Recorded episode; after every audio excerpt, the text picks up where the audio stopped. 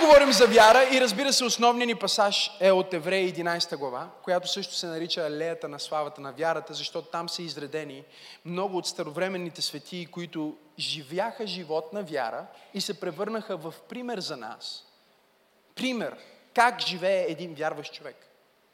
Какъв е вярващия? Това е много важно ние да разберем, че това е нашия пример. Сега ние имаме Христос като основния пример, който ние следваме.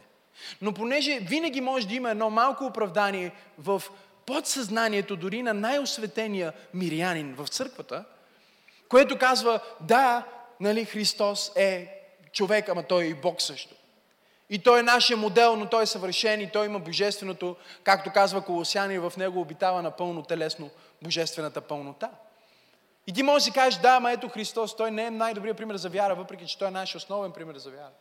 Но затова Бог се погрижи да имаме цяла глава с хора, които са пример за вяра. Хора, които са хора на вяра. И забележете, че нито един от тези хора в началото на живота си историята му не започва позитивно и не започва красиво и не започва като история, която ти би си помислил, че този човек ще бъде Божий генерал. Обаче някъде по пътя на техния живот те откриват този велик закон, който аз ви получавам днес. Някъде по пътя на техния живот, някаква среща с Бог, някакво докосване на Бог активира мотора, запалва мотора на тази вяра вътре в тях. Двигателя тръгва, енергията се пробужда и изведнъж те се оказват по-силни, отколкото са си мислили, че са. И Библията казва, с вяра те възкресяваха мъртви, с вяра те изцеляваха болни, с вяра те живяха и успяваха и просперираха на тази земя. Тези, за които светът не бе достоен. И когато се говори за светът, не става дума за други хора, а става дума за естествения, земния, материалния свят. Казва се, че света не е достоен за хора, които оперират в духа на вяра. Знаеш ли защо? Защото всъщност, ако ти оперираш в духа на вяра, ти оперираш в духа на бъдещия свят. Ти не оперираш в духа на този свят и затова казва, света не беше достоен за тях замъците не бяха достойни за тях, пещерите не бяха достойни, палатките не бяха достойни и дори богатството не беше достойно. Защо? Защото те не търсиха всичко това. Те търсиха град, чийто архитект е Бог. Те търсиха град, чието основи са положени от самия Бог. Те търсиха нещо повече от това.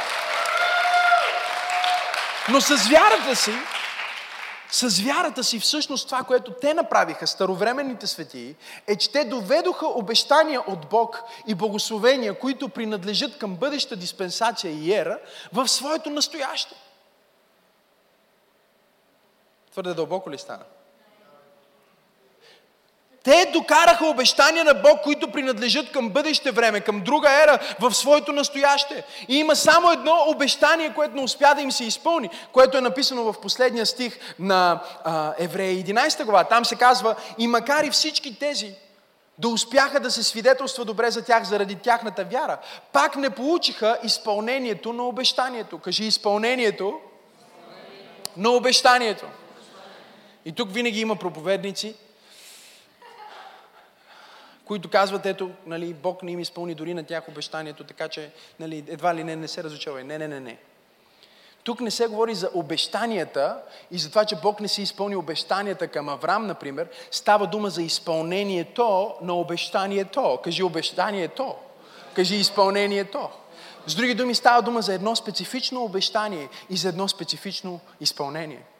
Въпреки, че с тяхната вяра те успяха да докарат почти всички новозаветни благословения в своето настояще. Не знам дали чувате това, което казвам. Авраам в, в, в ерата и диспенсацията, в която е, няма право да общува с Бог толкова близо, колкото общува. Няма право. Няма право да има дарби на Светия Дух, да се моли и да изцелява. Няма право, просто защото дарбите на Светия Дух са за друга из диспенсация. Те са в Новия Завет. Те са след изливането на, на, на Духа на деня на Педесятница. Това е за другата част на Библията. Обаче ние виждаме как Авраам, бащата на вяра, прави неща в първата част на Библията, които са обещани за края на Библията – като че сега може да ги прави и е лесно. Защо? Защото вярата е небесната валута, с която ти можеш да вземеш всичко, което е на разположение в свръхестествения свят на Бога, Божието царство, и да го докараш в земята, да го докараш в естественото. О, ако ръкопляскаш, ръкопляскай, като че вярваш. И така Авраам успя на 100 години да му се роди син с вяра. Така Авраам успя да забогатее и стана по-богат от царе С вяра. Така всички тези хора вършиха своите подвизи. Те нямаха правата, но имаха вярата. Те нямаха праведността, но имаха вярата. Те нямаха причина в себе си Бог да ги използва и благослови, освен вярата, но вярата се оказа достатъчна да им даде праведност. Вярата се оказа достатъчна да им даде всичко, което Бог е обещал за една бъдеща диспенсация, освен едно нещо. Обещанието, което не се изпълни, беше смъртта и възкресението на Исус Христос. Това беше единственото обещание, което не се изпълни за тях. И се казва, те не получиха изпълнението на обещанието, въпреки че се свидетелства добре за тях. Вижте защо. Защото Бог беше промислил за нас нещо по-добро, да без нас да не постигнат съвършенство. Нека обясна. Бог каза, Авраме, знам, че видя Исус вече, разбра каква е мисията, разбра целият план за богатя, изцеляваш хора, всичко, което принадлежи към Новия Завет и бъдещето време, ти вече си го получил сега. Обаче нека ти кажа едно нещо. Не може сега Исус заради тебе да дойде в тази диспенсация, защото има една цяла църква, една цяла общност, едно цяло нещо, което също трябва да преживеят това, което ти искаш да преживееш. Така че заради тях ще трябва да изчакаш. Но ето какво ще направя аз, Авраме. Заради твоята вяра ще сложа тебе и всички старовременни свети в едно място наречено рай, което също ще нарека лоното на Авраам. И всички вярващи свети ще ги сложа там. И когато Исус Христос умре на кръста и отиде за да плати цената и мине през лоното на Авраам, вие ще бъдете първите, които ще преживеят онова, което дори онези, които са живи, още не са преживели. А именно Библията казва, в онзи ден, когато камъка бе отвален, Исус Христос възкръсна от мъртвите. Мнозина от старовременните свети излезнаха от гробовете, които ги държаха и се явиха на мнозина в Ерусалим. Дедо Авраам се разходи в Ерусалим.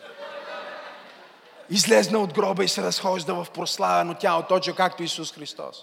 Исторически факт. Всички старовременни свети възкръснаха в деня, в който Христос възкръсна. Гробовете им се отвориха и не само, че възкръснаха, те се възнесоха, за да бъдат първия плод.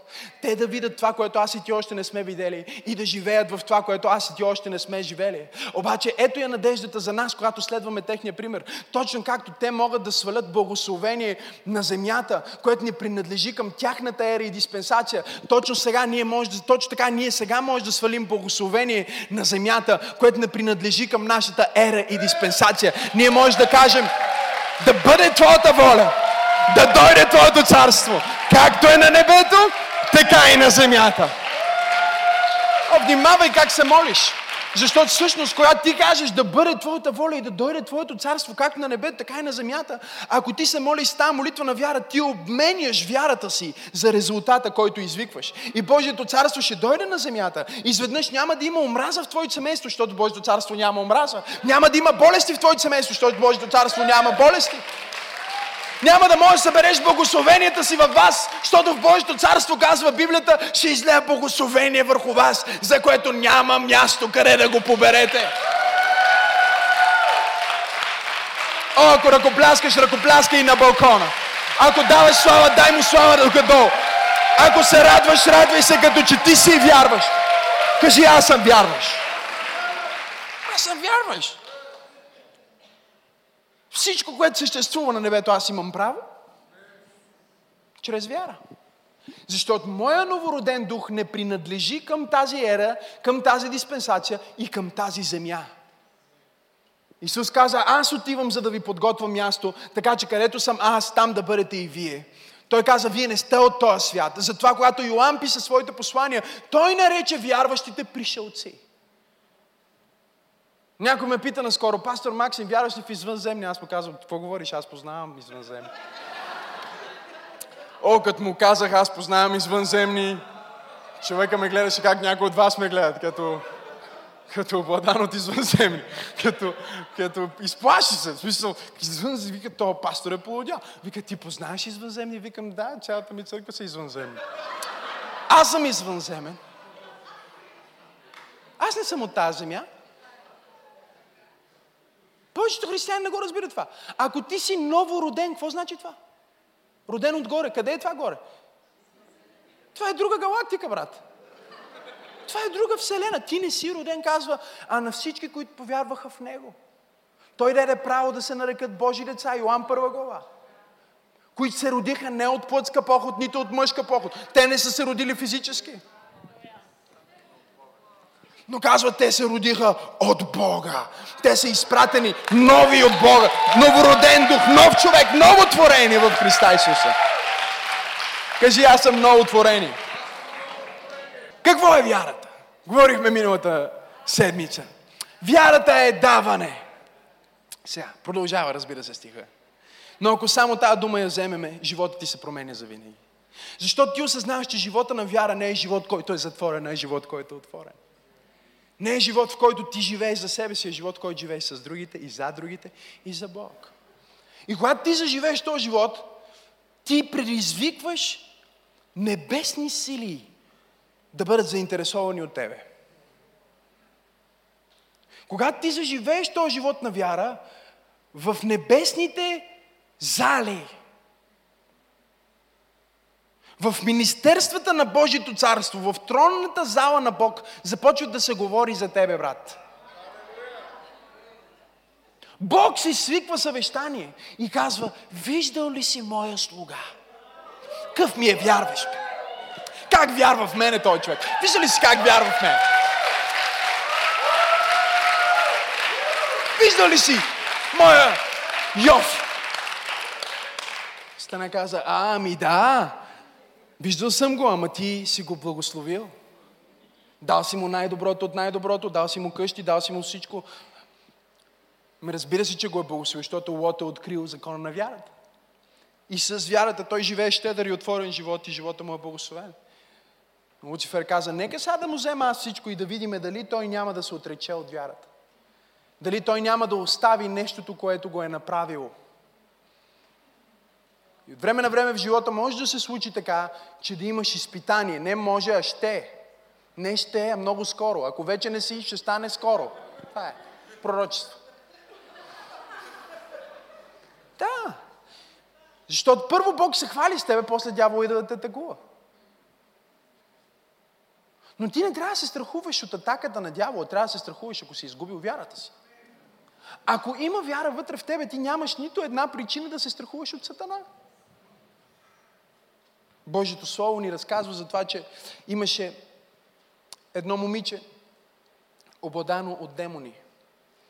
Демоните много мъчеха това дете. Намира се в Евангелието според Матей 15 глава.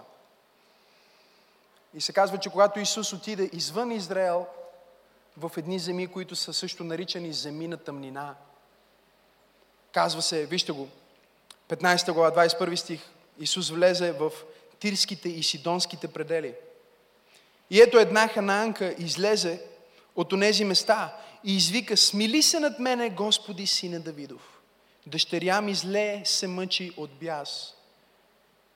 Но той не й отговори нито дума. Сигурно има хора в църквата, които понякога го чувстват това. Той не им отговори нито дума. Не знам дали проповядвам на пет човека в църквата, които разбират това, което тук що казах, той не им отговори нито дума. И учениците дойдоха, защото религиозните понякога са най-опасни. Чуй това. И му се молиха, като казваха, отпратия, защото вика подирени. Кой вика подирени, бе? Те, тя вика по Исус. Разбираш? Обаче те се чувстват важни сега. Та вика и по нас. Разбираш? О, религиозните хора са опасни. Религиозните хора са опасни. Ако имаш религия в тебе, нека Бог да те освободи сега. Те по, по, по тях вика. Кой вика по тебе? Никой не ти знае името. Обаче казват, по нас вика. Подирни. Що не казаха, когато дойдоха да разпънат Исус, що не казаха, ние сме? Когато е свързано с слава, сме ние. Когато е свързано с изпитание, винаги е лидера. И затова Бог много често ще допусне ти да минеш през изпитание, за да можеш да разбереш кой е онзи, който ще бъде с тебе в славата. Защото Бог няма да допусне хора пълни с неверие да бъдат с тебе само в славата и да те изоставят в изпитанието. Всъщност Бог ще предизвика изпитание само за да може да те подготви да влезеш в славата с правилното. Аз проповядвам днес. Аз проповядвам днес. Така че, когато минаваш през разтърсване, не дей да... Огледай се кой е там. Защото това ще ти покаже повече кой е вярващ, повече кой е там. Защото много лесно да кажеш Осана, когато всички казват Осана. И е много лесно да казваш разпни го, когато всички казват разпни го. Но има няколко човека там, които казват Осана, когато всички казват Осана, но те не го казват, защото всички го казват. Те го казват, защото го имат в предвид. Но ти не знаеш кои са те, само докато след няколко дни не почнат всички да викат разпни го. Защото разликата между живата и мъртвата вяра е много малка и тя е действие, което проверяваш. Затова аз съм се научил в вече 15 години служение, църкви, хора, какви ли не обещания, какви ли не неща съм виждал. И ако Бог не ме е запазил, ако не съм бил искрен вярващ, щях да съм най-разочарованият човек на света. Защото съм виждал повече предателство от християни, отколкото от светски хора. Обаче, знаеш ли кое е най-силното нещо в това? Най-силното нещо в това е, че ако ти имаш жива вяра, твоята вяра ще те запази с Бога. И твоята вяра ще запази сърцето ти, твоята вяра ще запази фокуса ти, и твоята вяра ще организира твоето благословение и твоето издигане. И твоята работа не е да накараш хора да влезнат с теб в твоето благословение, а е да разпознаеш кой Бог е изпратил да влезне с теб в твоето благословение. Защото само защото са там, когато си благословен, не значи, че са там, когато си изпитан. Не знам дали има пет човека, които имаха нужда да чуят това. Но Бог ми каза, не дей да съжаляваш. О, ако ръкопляскаш, ръкопляскай, като че вярваш. Не дей да съжаляваш, не дей да тъгуваш. Продължай да гледаш на мене. Каква е истинската вяра? Вижте какво прави истинската вяра. Те и казват спри, млъкни. Казват на Исус махния. Тя продължава. Исус е сине Давидов. Тя не казва обиждат му учениците. Ще си тръгна от църквата. Тя не е огорчена от това, че Петър е незрял. Тя казва, да, Петър е незрял, Йоанн може да му отблъсне, обаче Исус Христос е сина Давидов, Той е моят спасител. И аз не съм вярващ заради пастора, аз не съм вярващ дори заради църквата. Пастора ми е полезен и църквата ми е полезна и общността ми е полезна, обаче аз съм вярващ и съм част от това нещо, защото Бог е част от това нещо, защото аз вярвам в Бог, защото аз познавам Бог в сърцето си и аз следвам Него. Той е моят главен пастир. О, ако ръкопляскаш, ръкопляскай. Той е моят главен пастир. Някои от вас казват пастор Максим. Не, не, той е главният пастир. Той е главният пастир. Ние сме подпастири. Ние сме подпастири, той е пастироначалника. И нашата вяра не е в някой човек, нашата вяра не е в някоя институция, нашата вяра не е дори в най-помазания проповедник, нашата вяра е в кръста, в жертвата, в делото на Исус Христос. Той е начинателя и усъвършителя на нашата вяра. Той е спасителя. Той е ярката утринна звезда. Той е скоро връщащия се цар. Той е алфата и омегата, началото и края, първия и последния, неповторимия, единствения цар на царе и Господ на господари, слугува на роби, издига слуги. Той е Иешуа Хамашия, Исус Христос от Назарет. Ако вярваш в Него, дай му слава точно сега, като че вярваш.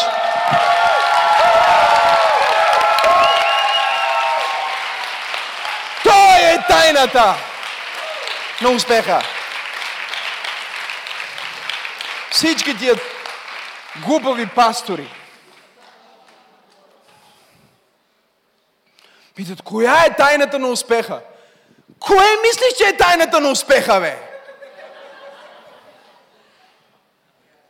Кое да е тайната на успеха? Исус Христос е тайната на успеха. Той те спаси, Той те изкупи, Той умря на кръста, Той възкръсна и Той се върна. Той е тайната на успеха.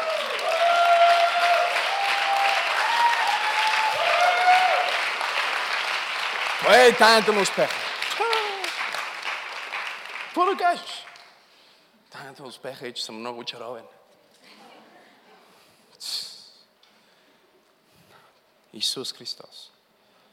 Пипни човека до тебе. Седи, пипни го и му кажи, Исус Христос е начинателя и усъвършителя на твоята вяра. Сега, понеже той не те разбра, защото начинателя и усъвършителя са му сложни думи. Кажи му така, той започнал и те е направил вярващ.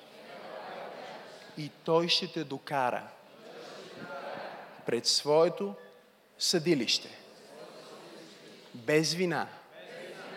Той ще те усъвършенства.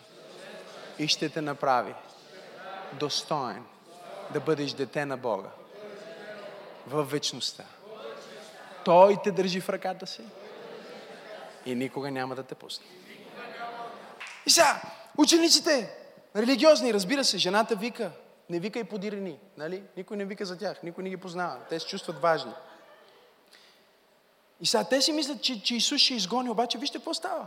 А той в отговор казва, аз съм пратен само при изгубените овце от Израилевия дом. Сега, нека да обясня това.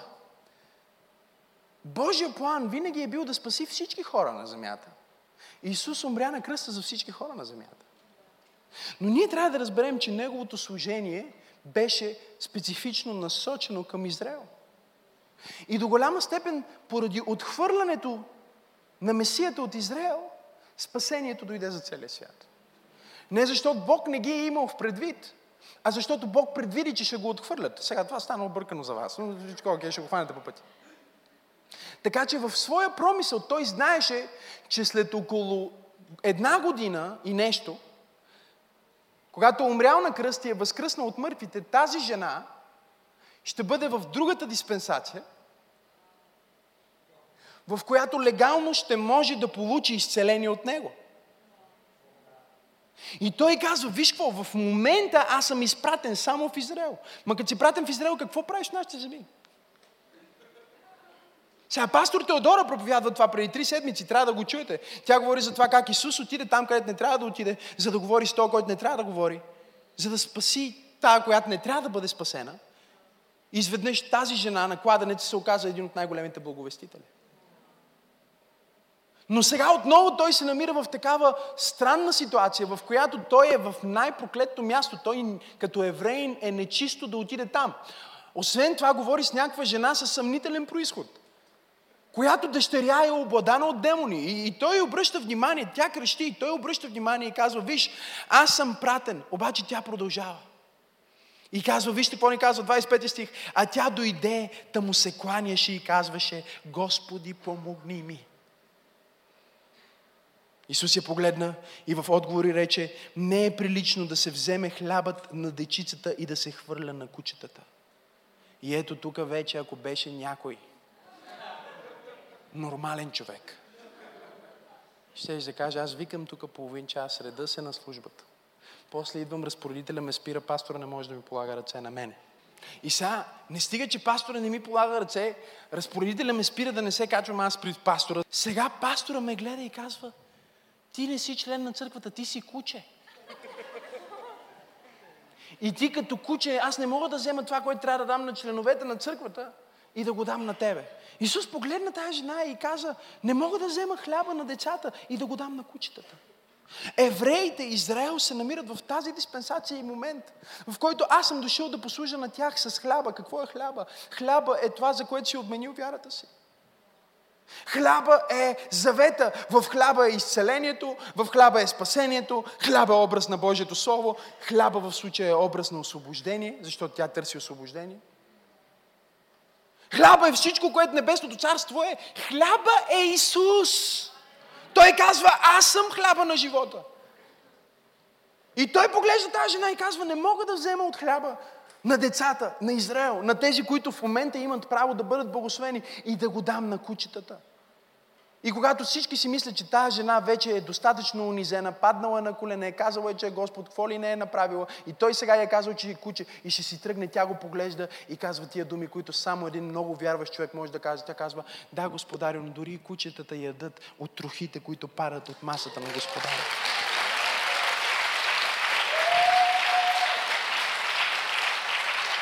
О, ако ръкопляскаш, ръкопляскай, като че ти си готов да ядеш от масата на Господа. И вижте какво ни казва Божието Слово. Исус я погледна и каза, О, жено, голяма е твоята вяра. Нека ти бъде според желанието. И дъщеря й оздравява в същия час. О, пробуждане! Голяма е твоята вяра. Сега, много е силно, защото тази жена има всичките причини, чуйте бе, има всичките причини да се откаже. Дори има причина да каже, аз напускам Исус, аз напускам тази църква, това не, не става, това, отхвърли ме. Тя има повод! Но ти знаеш, че имаш велика вяра, кажи велика вяра. Гръцката дума е мега, кажи мега. Кажи мега вяра. Кажи, аз не съм вярващ, аз съм мега вярващ. Ако някой да пита ти да не вярваш Бог, кажи му, не, аз не съм вярващ, аз съм мега вярващ. Аз съм от тия вярващи, които не се обиждат. Аз съм от тия вярващи, които не се отказват. Аз съм от тия вярващи, които падат на колене пред Исус и не се срамуват от това, че някой се опитва да ги засрами. Аз съм от тия вярващи, които вярват с велика, мега, непоколебима, непроменима вяра в Божието обещание. Сега имаме вяра, която е нормалната жива вяра е много силна и тя е вяра в Божието обещание. С други думи, Бог казва нещо и ти му вярваш. Но има една вяра, която се нарича мега вяра. Тя е различна. Това е вярата, която тази жена има. Знаете ли какво е мега вяра? Вяра не е само вяра в Божието обещание, а е вяра в Божия характер. Тая жена казва, да, всичко изглежда като че на Исус не му пука за мен, всичко изглежда като че Той не ме приема и няма да изцели дъщеря ми, обаче аз вярвам в Неговия характер. И дори когато нямам слово от Бог или имам слово от Бог от пастора, което не ми звучи по най-хубавия начин, аз не си променям отношението по никакъв начин, защото аз не вярвам в Бог само с вяра в Словото. Аз вярвам в Бог с вяра в Неговия характер. Аз вярвам, че Бог е добър баща и ако Той е добър баща, Той няма да допусне това да се случи. И аз нямам ясно слово, но имам яснота по отношение на неговия характер. О, не знам дали има хора в църквата. Аз отидох 3 км по-дълбоко с това, което казах тук що. Аз нямам ясно слово как стане това, но имам ясно разбиране за Божия характер. Тя погледна Исус и чуйте, учениците бяха почти 3 години с Исус. И те, те първа почваха да разбират, че Той е Месия. Петър Тамън беше направил изповед, че той е Месия. Тази жена, която е извън пределите на Израел, която никога не е била изцелявана, никога не е била докосвана, никога не е чувала проповед на Исус, тя го погледна още отдалеч и каза, Исус е сине Давидов. И тия думи, сине Давидов, не са просто хубави думи, а това са думи, които казват, аз разпознавам, че ти си Бог, ти си Божия син, ти си Бог с нас, ти си Бог между нас и аз ще направя всичко по силите си да се допра до тебе.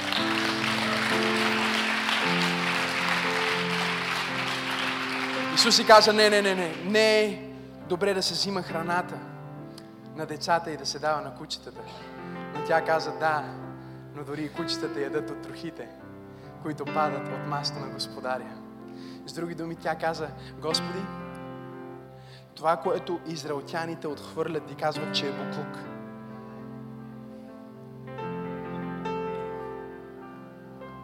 Това, което благословените в църквата казват, че е излишно.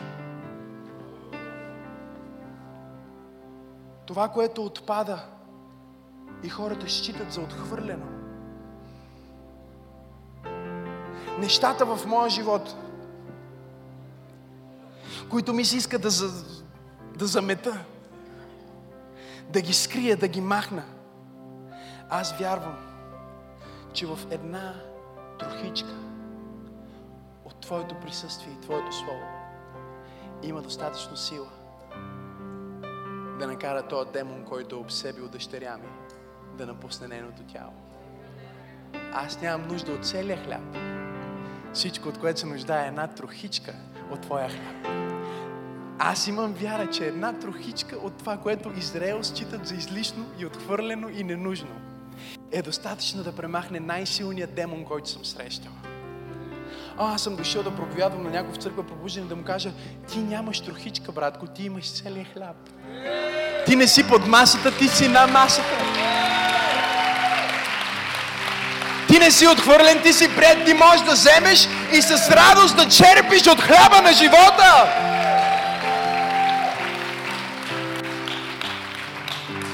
Но вижте нейната вяра. Нейната вяра е страшна. Тя е велика вяра. Кажи мега вяра. има само още един човек в Библията, който също е имал такава вяра. И между другото, той човек също е бил езичник.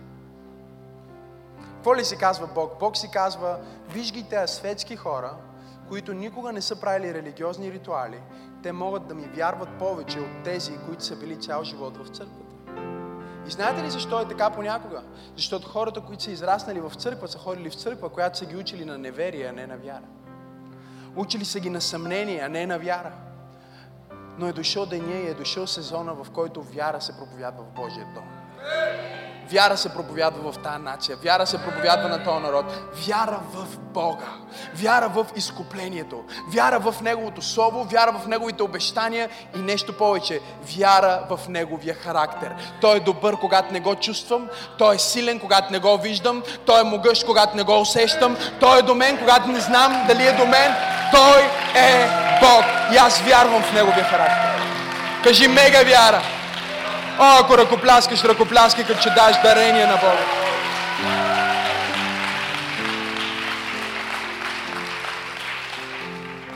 За те от вас, които се чувстват като че не, не е тяхния момент да бъдат благословени, няма проблем, защото не беше нейния момент да бъде благословена също. Но вярата е това, което взема невидимите реалности на Бога и ги докарва в съществувание сега. Тя каза, не мога да чакам още година и половина, за да махнеш този дявол. Аз предпочитам да повярвам и да взема една трохичка от това, което пада. Само защото съм в тази църква, само защото съм в това присъствие, само защото съм в това помазание. Може да не съм най-близки човек до Максима Сенов, може да съм на последния ред, но ако аз хвана една трохичка от това получение, ако аз хвана една трохичка от това помазание, това е достатъчно да ме направи богат. Това е достатъчно да ме направи известен. Това е достатъчно да ме направи президент. Това е достатъчно достатъчно да ме направи премьер. Това е достатъчно да ме направи бизнесмен. Това е достатъчно да ме направи проповедник. Това е достатъчно да ме изцели. Това е достатъчно да разчупи всяка окова и всяка демонична власт от моя живот. Аз имам вяра, за да приема една троха. Аз имам вяра, за да приема това, което другите пренебрегват. Аз имам вяра, за да се доверя, че Бог е добър, дори когато не го чувствам. О, ако му дай слава, дай му слава, като че наистина вярваш. О, жено, голяма е твоята вяра. Тя освободи своята вяра. Как се освобождава вяра? Вярата се освобождава чрез говорене и действие. Марк прави бележка към същата тази история и той пише и казва така, Исус погледна жената и каза, голяма е твоята вяра. Заради тези думи. Заради тези думи дъщеря ти е свободна. Че аз не знам какво света е казал за тебе, но аз искам да питам, ти дали ще кажеш Божиите думи? Може да са казали за тебе, че нищо никога няма да стане от тебе. Но аз искам да питам, ти ще кажеш ли това, което света казва, или ще кажеш това, което Бог е казал? Исус я погледна и каза, заради тези твои думи. Той каза, ти прескочи цяла диспенсация. Ти мина от Стария завет директно в Новия завет. Всеки път, когато Исус правеше някакво такова почти нелегално чудо, защото вярата нарушава естествените закони и тя променя духовните закони. Разбирате ли? Това е силата на вярата. Ние имаме закон на гравитацията, нали така? Обаче въпреки това има самолети в момента във въздуха по целия свят около Земята. Какво това значи ли, че законът за гравитацията не е реален? Не, просто значи, че в действие е по-виш закон. Закон на вярата. Пчелата не знае, никой не, не е била в 50 на църква да я научат на невери. Пчелата не е била в деноминация, някаква демонизация, демони, деномини, нещо, да я научат да не вярва. Казва, не си ли ти 50 не разбира се, че сме. Това е шега просто. Никой не е научил на невери. Пчелата, по принцип, знаете ли, че няма никаква логика да лети. Физически е невъзможно.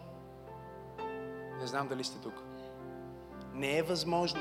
Няма как да стане. При всички физически закони и сметки, тялото е толкова тежко. Няма как с тия не, пера, не знам, крила, не знам какво е, разбирате ли, смешни неща. Те не могат, не могат да го вдигнат това нещо, разбирате ли? Не е възможно. Или с тази скорост, която пърха, трябва да се самозапали. Не е реално, не може да стане това. Вие да сте виждали обаче стресирана пчела? Съм виждал пчела дори в църква пробуждане. Те при нас идват. Ще учиме вяра. Идват, летат си. Няма проблем. Те не знаят, че не могат. В новото небе и новата земя летат. Имат вяра, че могат и тук.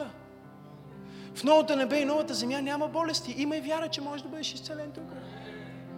Всичко, което правиш с вярата е, че ти докарваш това, което принадлежи към друго време и измерение в настоящето. Затова Исус им казваше, не дай да казваш на никой, че направихме това. Защото Сатана ще се разчуе, че прескачаме някакви неща. Нали? Чакай сега, какво правим тук? Тая жена после стотника идва римлянин. Погледни Исус и той е втория човек с велика вяра в Библията. И каза, не, аз също съм човек подвластен. И на един казвам иди. На друг казвам ела. И те идват и отиват. Но само ти кажи една дума. Исус каза, ще дойда до вас да изцеля. Той каза, не, не, не, не, не. Само кажи една дума. Защото една твоя дума ще задвижи цялото небе. Исус го погледна и каза, о, велика е твоята вяра. Не съм намирал такава вяра в цял Израел. Вяра, какво е вяра? Вяра е доверие, вяра е увереност. Вяра е кредо, вяра е изповедание, вяра е сигурност в Божия характер и Божието обещание. Вярата идва, когато ти взимаш Божието Слово и се изпълваш Божието Слово и когато общуваш с вярващи хора, не с неверните само. Някой си чуди, защо е депресиран. Ми само депресирани около тебе. Защо вярата ми пада ниско? Защото само невярващи около тебе. Затова имаме групи през седмицата. Да може вярата ти да се разпали. Затова имаме дни на освежаване. Затова имаме неделя. За да може вярата ти да се издигне на нивото, на което трябва да бъде. За да докараш Божието царство, както е небет на земята в твоя живот, в твоето семейство, в твоите деца, в твоето здраве, в твоята финанси, всяка област. О, хайде хора, аз проповядвам за вярата. Това е смисъла. Не е единствения смисъл на църквата, но е един от новото. Кажи Словото, общението. Кажи размишлението. Знаеш какво е размишлението? Размишлението от Исус Навин 1 глава 8 стих казва да размишляваш. Защото тогава ще постъпваш внимателно според всичко, което е написано в нея. Става дума за книгата на Божието Слово. И казва, ще постъпаш внимателно и ще успяваш всичко, което правиш. И казва 9 стих, аз ти заповядвам да не се страхуваш и не се боиш. Бог никога не ти заповядва нещо, за което не ти е дал сила да го изпълниш. Така че за Бог да му заповяда да не се страхува, в предния стих му е казал каква е силата да не се страхува. Казва му, е, размишляваш ден е минущо. Сега обаче да размишляваш. Готови ли сте? Свършим с това. Това е голямата бомба. Това ми промени живота преди 12 години. Готови ли сте? Никой няма да бъде същия след това. Чуй го, хвани го. Ако нищо друго не чуеш, чуй това. Да размишляваш на еврейски не означава да мислиш, а означава да мърмориш това, за което мислиш. Това е важно да го хванеш. Така че ти стоиш вкъщи, ставаш сутрин и казваш, Божието Слово казва, че аз съм глава, а не опашка. Правиш си кафенцето и кажеш, аз съм победител, а не победен, отгоре, а не отдолу, малко захар.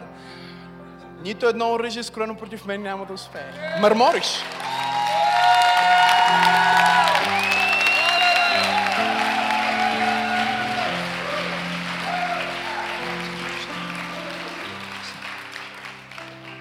Работиме с екипа, или идната седмица, или по-другата, ще видим колко бързо ще се движи екипа ми. Молитвите, декларациите, с които аз мърмора всяка сутрин. Нали? Това не е мърморене като оплакване, това е декларация от Божието Слово. Работиме другата седмица, най-късно по-другата, ще ги имаме, всеки може да си вземе. Същите молитви, с които аз се моля. Те са декларации от Божието Слово за здраве, за финанси, за всичко. Когато минавам през митници, когато минавам през... Качам някъде в някое летище и има две места, през които минава. Едното пише nothing to declare, другото пише something to declare, нали? Нищо за декларира нещо. И по принцип идеята, ако имаш над 10 000 в дадената валута, трябва да отидеш да ги декларираш. Което се случва понякога, обаче рядко се случва. Кой ходи за 10 000, каквото идея да се разхожда? Някои богати хора, нали? Ние сме богати, но както и да. е. Сега, всеки път ми е трудно да мина през nothing to declare. Разбирате? Трудно ми. е. Нищо за деклариране. Аз казвам, аз тази сутрин такива неща съм декларирал. такива неща съм декларирал върху мене, върху финансите ми, върху семейството ми, върху църквата ми, че не, не знам как да мина през това. Трудно ми е да мина през това. Защото вярата вижда това, което казва. Вярата приема това, което казва. И живее като че вече има това, което казва. Слава на Бога! Аз няма да стана благословен, аз съм благословен.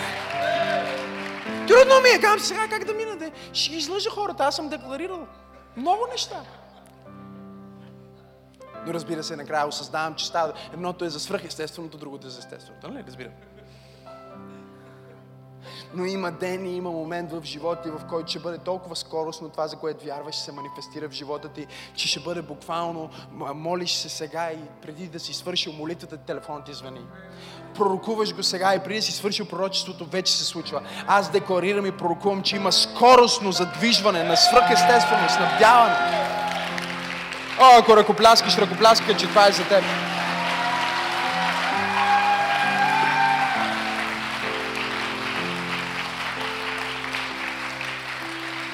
Как се приема вяра? Чрез слово, общение и размишление. Как се освобождава вяра? Чрез думи и действия. Как се увеличава вяра? Като я освобождаваш. Чрез думи и действия. И молитва. Така се освобождава твоята вяра, но също се увеличава. Защото духовният свят работи обратното на естествения. Ти би си мислил, че ако аз имам вяра сега и сега съм дал тази вяра, например, съм я споделил, ще имам по-малко. Защото ако взема един литър и наливам на всеки в чашката, на мен накрая ще ми остане нищо.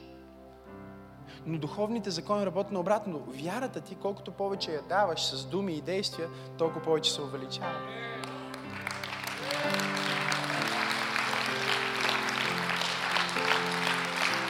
Затова, когато ти даваш твоето дарение, важно да го даваш с вяра, както Вики ни получава толкова силно. Защото ако ти не го даваш с вяра, наистина намалява. Ще логично, да, излизат 200 лева, те си тръгват от тебе. Но това, че си тръгват от тебе, не значи, че си тръгват от живота ти. Ако ти ги дадеш с вяра, те не си тръгват от живота ти. Напротив, Бог казва, добра мярка, стърсена и препълнена, хора ще ти дадат обратно. Защо? Защото начина да увеличиш нещо в духа е да го раздадеш. Ако искаш повече помазани, раздай това, което имаш вече. Ако искаш повече дрехи, раздай тия, които имаш вече. Ако искаш повече а, финанси, раздай, сей. Ако искаш повече вяра, раздай твоята вяра. Сей твоята вяра. И колкото повече ти я даваш, толкова повече се увеличава в тебе. Амен. Благодарим ви, че гледахте това излъчване и че се присъединявате всяка неделя на живо. Ако искате да гледате повече от нашите видеа, абонирайте се за нашия канал. А пък ако това видео ви е докоснало и ви е харесало, споделете го с вашите приятели. Ако искате да се включите в това, което ние правим, може да дарите, като натиснете бутона Дари. Бъдете благословени